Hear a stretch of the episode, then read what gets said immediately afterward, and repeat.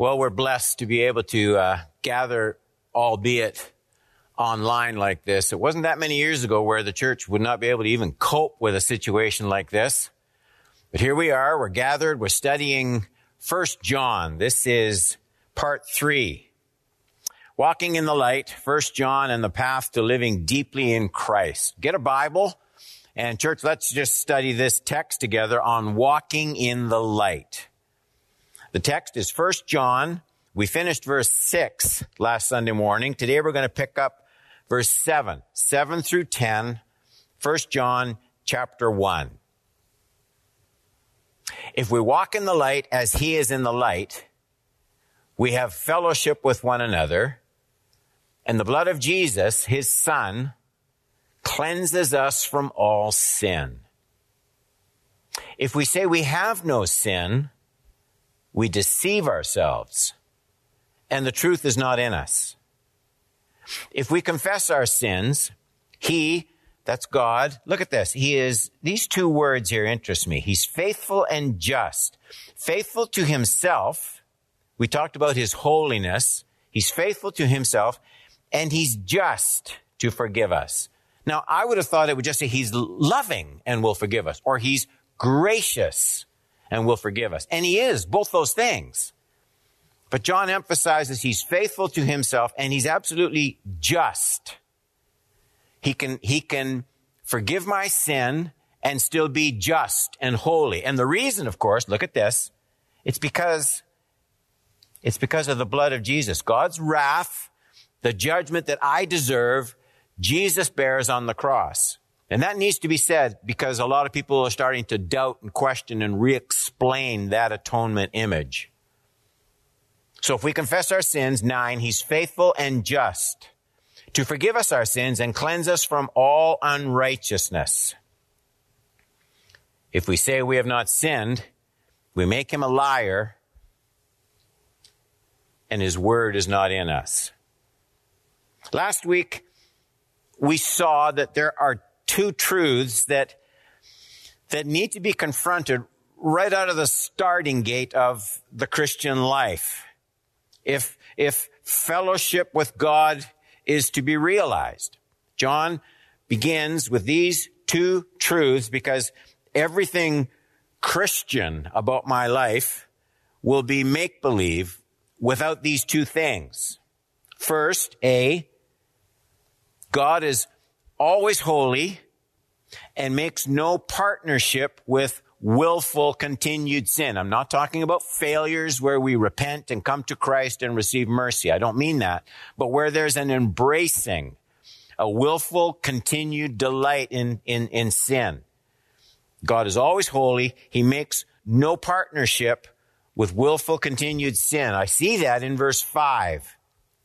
This is the message we have heard and proclaim to you that God is light. There's the positive statement, and then here's the negative. In him is no darkness, and then he says, at all. He's light. There's no compromise with wickedness, no compromise with darkness. And John says, here's the very first thing you need to know about God. You won't even take the gospel seriously until you understand that God is light and in him is no darkness at all. So he's not just full of grace. He is, but he's not just full of grace. He's not just full of mercy. I mean, true, he forgives sin, but even more, he removes and cleanses us from sin. Maybe better still, he helps us overcome sin, but what he never does do ever is just tolerate sin. His being, his nature, in which there's no darkness at all, it reacts to sin the way your body reacts to a foreign bacteria. He can't ever act differently. So in a sense, he can't help reacting eternally against sin any more than the sun can help being warm. He's light. In him is no darkness, by the way, at all. John says. That's the first thing. The second thing we need to know, if we want to have fellowship with him, is if I'm going to walk in the light, walk repentantly, growing in Christ, I must constantly overcome my latent spiritual dishonesty, if I can put it that way. I see that in verse 6. Here's what he's talking about. If we say we have fellowship with him while we walk in darkness, we lie, do not practice the truth. So there's this inner motivation to saying something that isn't true. There's this inner motivation to a little bit of dishonesty, maybe quite a bit of dishonesty when we look at our own hearts, our own souls. Fellowship with God isn't just a matter of saying we believe in Jesus. It's a matter of ever deepening, humble honesty with myself and my own heart. I need to hear John's words in verse 6. If we say we have fellowship with him while we walk in darkness, we lie and do not practice the truth. I need to hear those words quite personally. They're about me.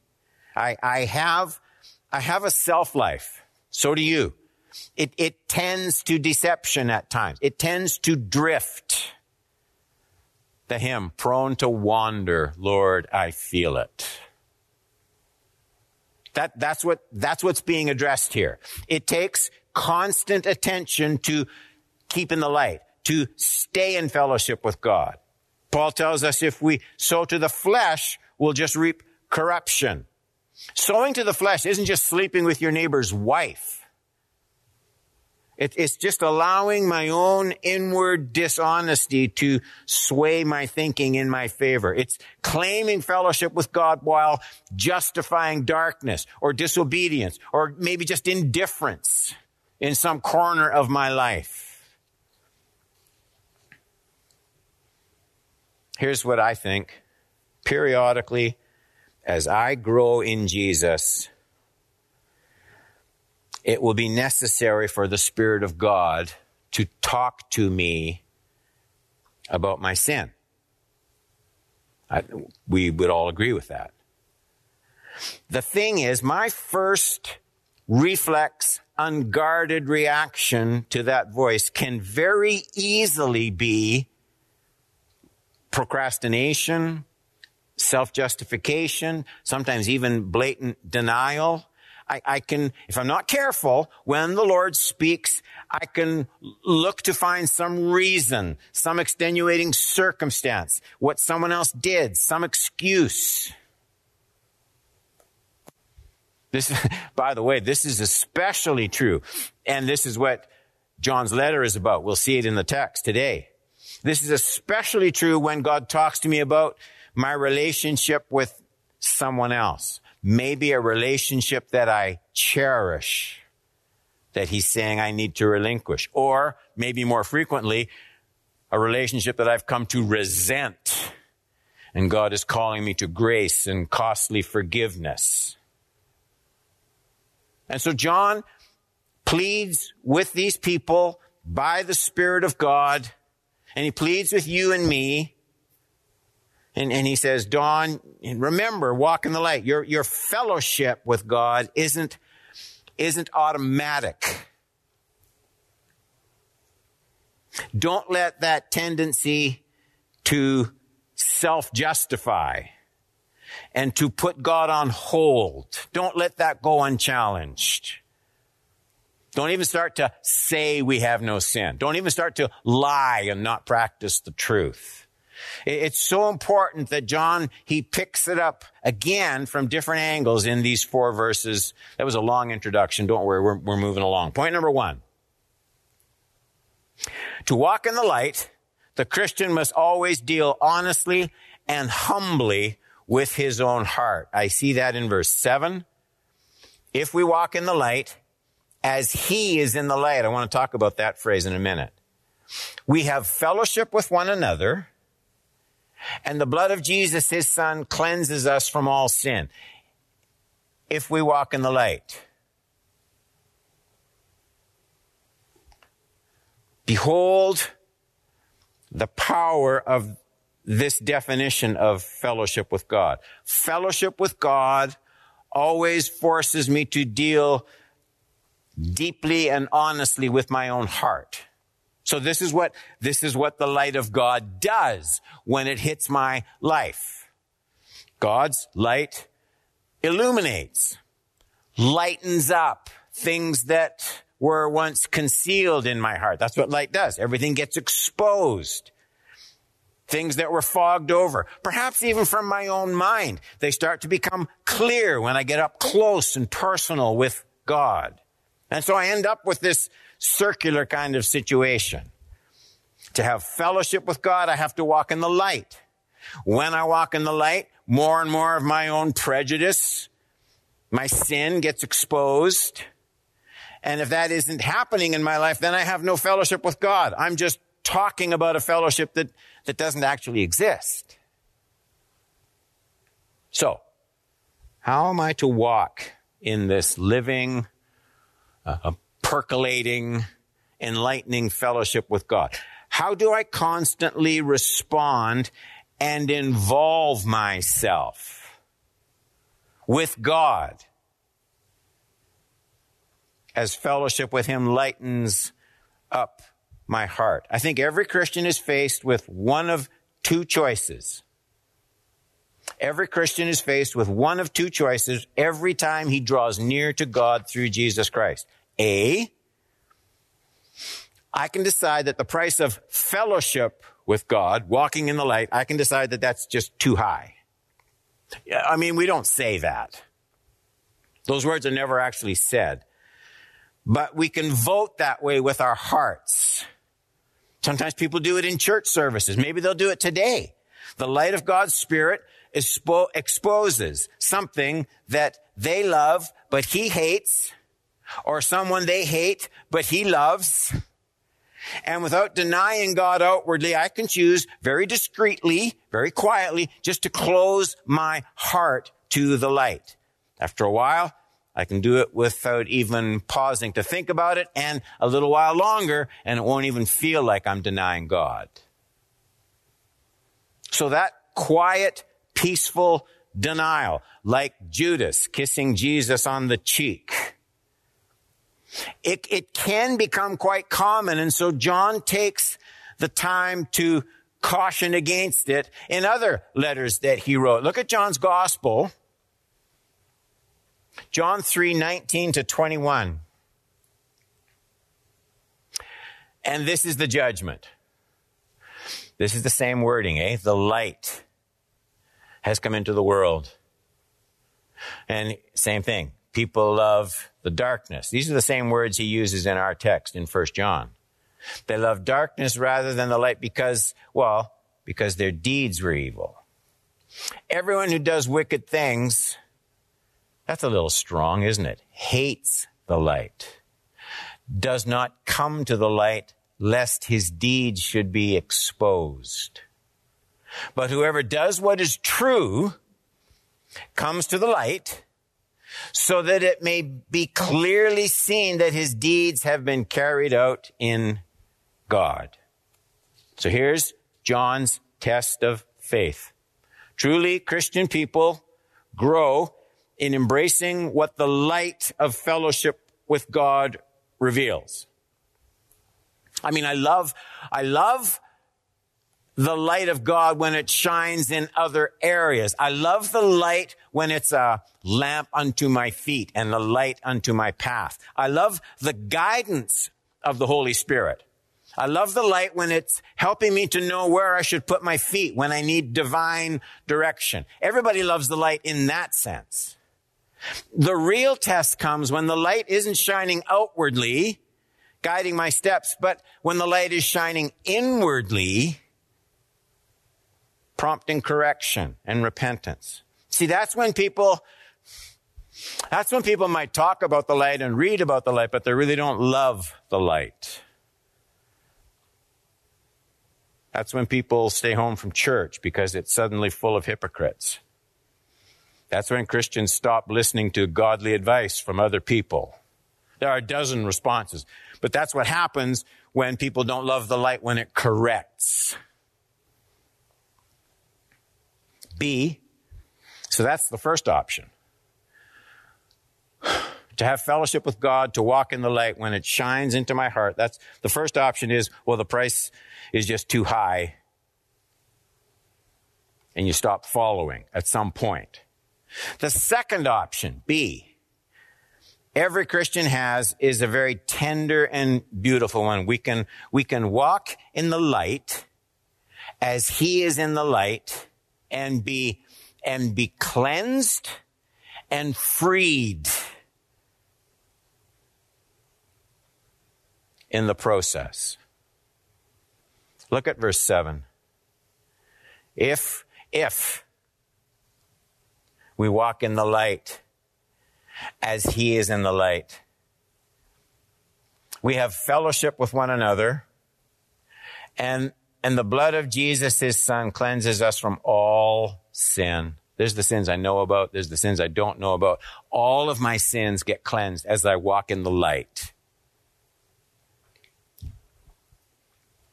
What does it mean, though? That phrase, what does it mean to walk in the light, verse 7, as he is in the light? I mean, that he, at the beginning of verse 7, is the same person as God in verse 5. All the he's and hims refer to God. Walk in the light as he is in the light, verse 7. I mean, surely God doesn't have to come into the light by confessing his sin. He never sins. So what can John mean? How are we to walk in the light as he is in the light? And I think there are other verses of Scripture. We're just going to look at one that gives some clues as to what John might mean. I'm thinking of 2 Timothy 2:13.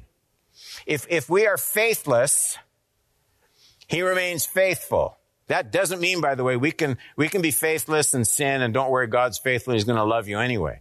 What it means is, if we're faithless, God is faithful to his holy character. There would be judgment. That's what that's talking about. If we are faithless, he remains faithful, for he cannot deny himself. I think this is what John is getting at when he talks about walking in the light, verse 7, as he is in the light. I think he means everything about God is consistent with the absolute purity of his being. I think he means every part of God's being is always and instantly moving in the same direction. He isn't holy sometimes and questionable at other times. He never acts in any way that doesn't fit with who he is. He never has anything to conceal. He never has anything to hide. He never has anything to be ashamed of. He never has to pretend to be holy and pure. There's nothing about him that would ever get the upper hand in the battle for integrity. His life, his being is a unified whole. There, John says, walk in the light as he is in the light. And if you're like me, you want to just stop and say, sure, John, right, no problem. Then maybe I'll walk on water and create the world in 7 days. So I get it. And yet, John teaches there's a more limited way we can walk in the light, just as God is in the light. And it has to do with what I do when the closeness of my fellowship with God makes me aware of areas where his character and mine don't mesh. And John's promise is, if I'll quickly confess, quickly repent, quickly yield to the Lord, whatever dark blemishes appear on my soul, they'll start to disappear. I don't just mean by that I'll be forgiven. That's preciously true. Forgiveness is precious, but I need more than forgiveness. And John is very specific about what is offered through the power of the blood of the cross when it's applied to a heart that's committed to bring all sin into the light. He repeats it several times just for added weight. It's in verse 7. The blood of Jesus, his son, cleanses us from all sin. It's in verse 9. If we confess our sin, he's faithful and just to forgive us our sins and to cleanse, there it is again, cleanse us from all unrighteousness. So John's describing the very thing we're after. He's putting within our reach what we usually think is out of our reach.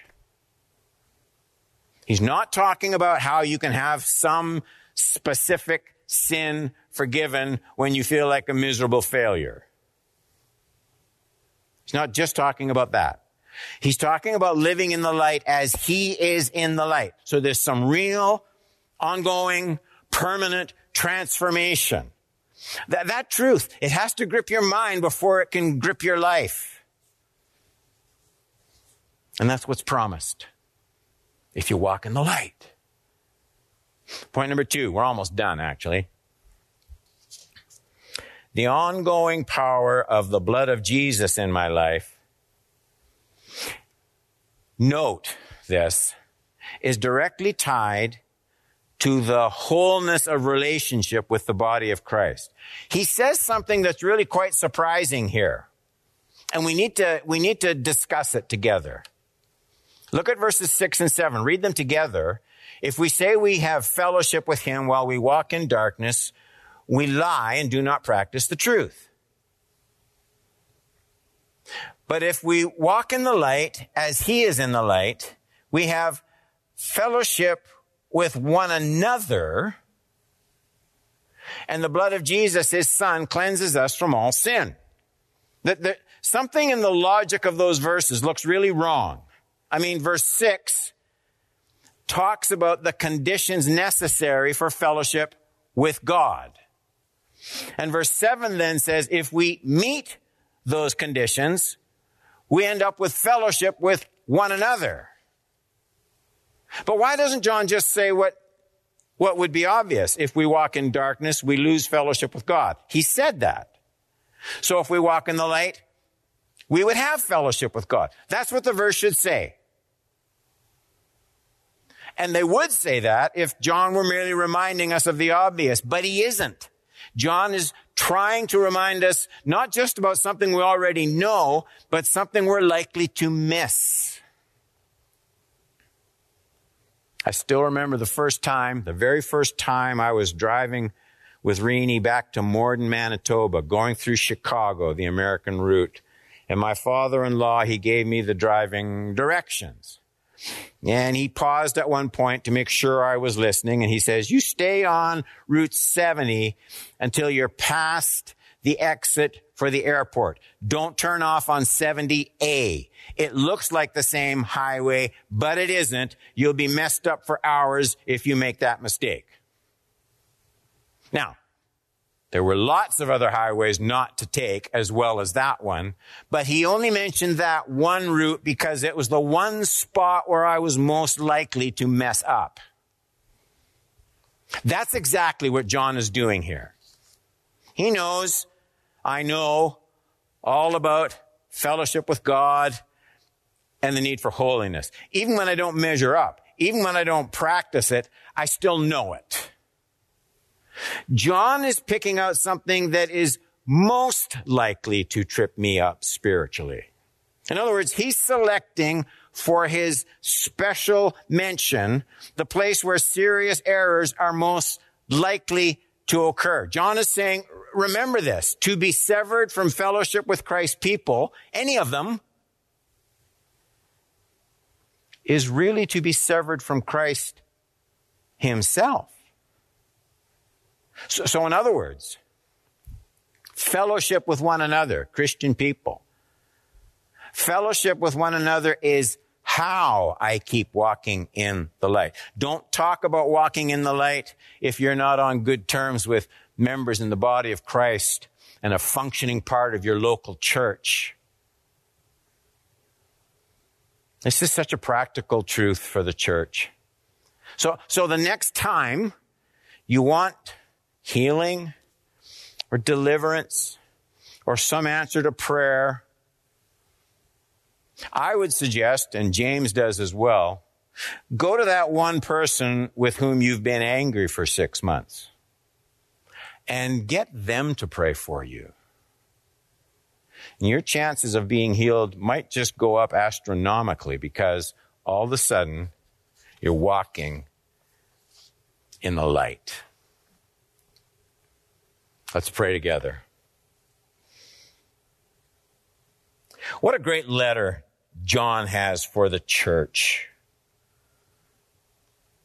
We don't want to be people who just talk about the light. We want to be people who stay close to it. We want to be people who flee darkness. And so grant unto us this week, grant unto all of us this week, those tender moments where your Holy Spirit speaks to our hearts, wanting to draw us into the light. And help us, Lord, to be humble, to be attentive, to be repentant, ongoingly repentant, craving more and more the revealing, delivering, freeing, joyful light that Jesus by his Spirit brings into our hearts. Keep us from the deception of the enemy that somehow walking in the light is a restrictive thing. Oh, the blindness that would believe that. But that light always frees and delivers. Cleanse us from all unrighteousness as we yield the areas where you speak so clearly. Cleanse us from all unrighteousness and make us people of the light, I pray, in Jesus' name. Amen. Amen. Live that truth out, church. It's a profound truth. God bless you, and love one another.